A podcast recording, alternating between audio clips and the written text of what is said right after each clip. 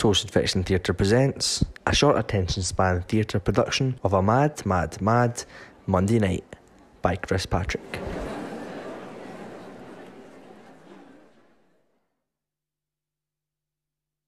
It was a Monday night during the summer 2016. I just made myself a wee brew and was sitting down to watch the football. England or Wales or something were playing. What was about to happen put the football right out of my mind. So, I get myself settled, feet up, football on, and I have a wee glance out the window and I can see my next door neighbour walking along. Oh no, I think. He's heading my way. No, no, no, don't be silly, I try and tell myself. Then I see his head swivel like a wee owl. He'd peek in the window.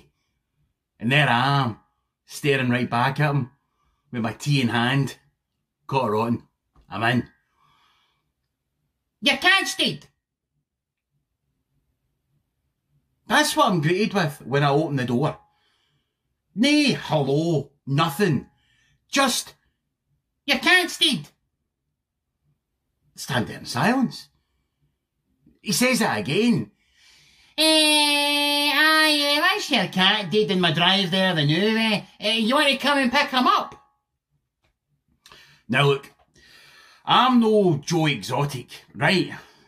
The, the stringy mullet and all that, it just wouldn't suit me, but I do like my wee cat. You know, he's part of the family, you know, so I'm a bit stunned. I hear my wife shout from the room, uh, what is it? I struggle for words. I'm still trying to process it. Oh, no matter though, because my friendly neighbourhood Florence Nightingale helps me. Uh, that's your cat dead in the drive. Can one of you come and get it? I need to get the car out. A few minutes later, and we've went and got the cat, and sure enough, looks like the wee fella's gone. We wrap him up in a blanket and put him in a basket on the bed. My younger son knows now and he's raging. Gutted. I tell him not to worry. I'll, phone the vet and see if they can help. Poke his eye. That's what the vet says when I get through. Poke his eye. Oh, has he not been through enough? Oh, but no, no. Uh, we take the advice and poke his eye. Apparently, it's the cat equivalent of taking your pulse.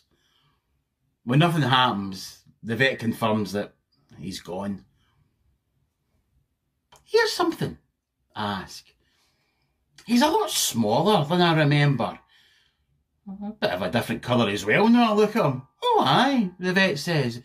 They contract when they die and change colour cause of the blood. Sorry I asked now. She asks me if there's anything else I can help with, and I say no. One cat related tragedy is enough for one night. By this point, my youngest son has turned into a bounty hunter outside in the street, looking for the car that got him. So I phone my eldest son.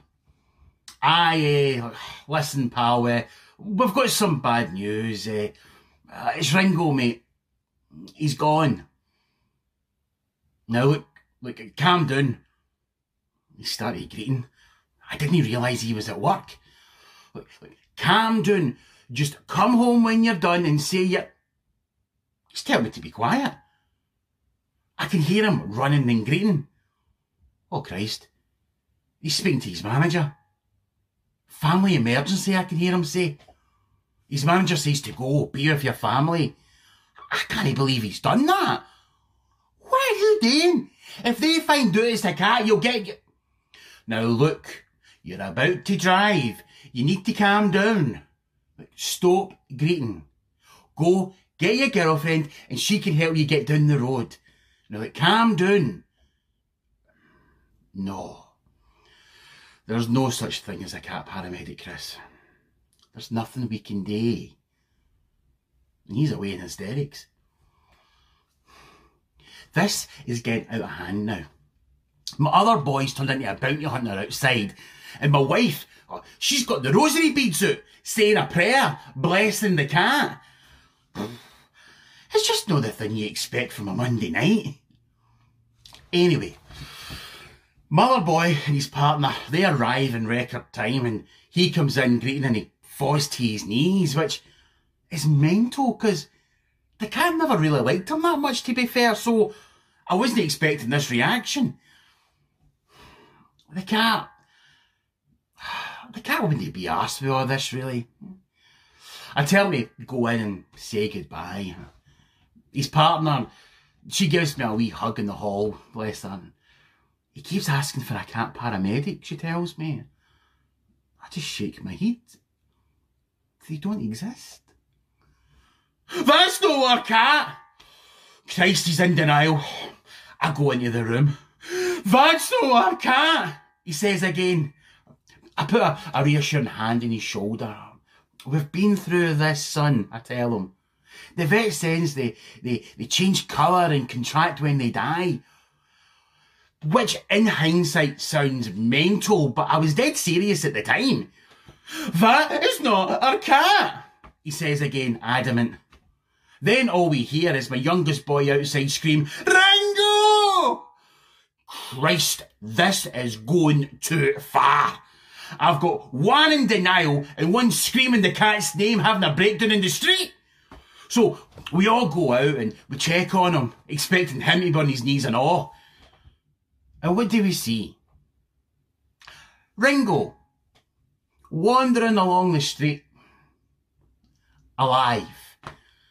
We run to him, try and get him in the house. Oh, we get him in, we're, we're all crying happy tears now. Oh, he's alive! He's alive! It was like Easter Sunday in the house that night. Until we realised something. Whose cat was, that in the room? It turns out it was a neighbour from a few doors down. She came and said, Oh, we've had hundreds of cats. No, another dead one. And she left with a basket. I couldn't believe it. All on a Monday night. If anyone asks me now that, mind that time your cat came back from the dead, I can say, aye, my wee Jesus cat. Never did get that basket or that cup of tea back though. But at least we got our cat back.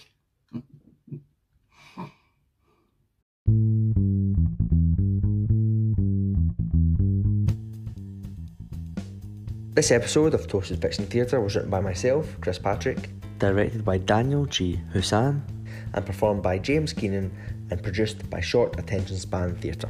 Please check out www.short Attention Span Theatre for more information on that company and all the great work that they do. You can subscribe to Toasted Fiction Theatre on Apple Podcasts, Spotify, Podbean, or wherever it is you enjoy your podcasts. Please support the show by subscribing, sharing the podcast with your friends, or leaving a review or rating on Apple Podcasts or whatever it is you listen to the podcast. You can also help support the show through our Patreon page at patreon.com forward slash toasted fiction theatre to help us keep making new stories straight to your pocket. We're on Facebook, Twitter, and Instagram at Toasted Fiction Theatre, and you can get in touch with us via email on toastedfictiontheatre at gmail.com if you want to leave feedback or get involved in the show. For more information on Toasted Fiction Theatre and other work by myself, including books and sketches, head to www.chrispatrickwriter.com. Thanks for listening and see you next time.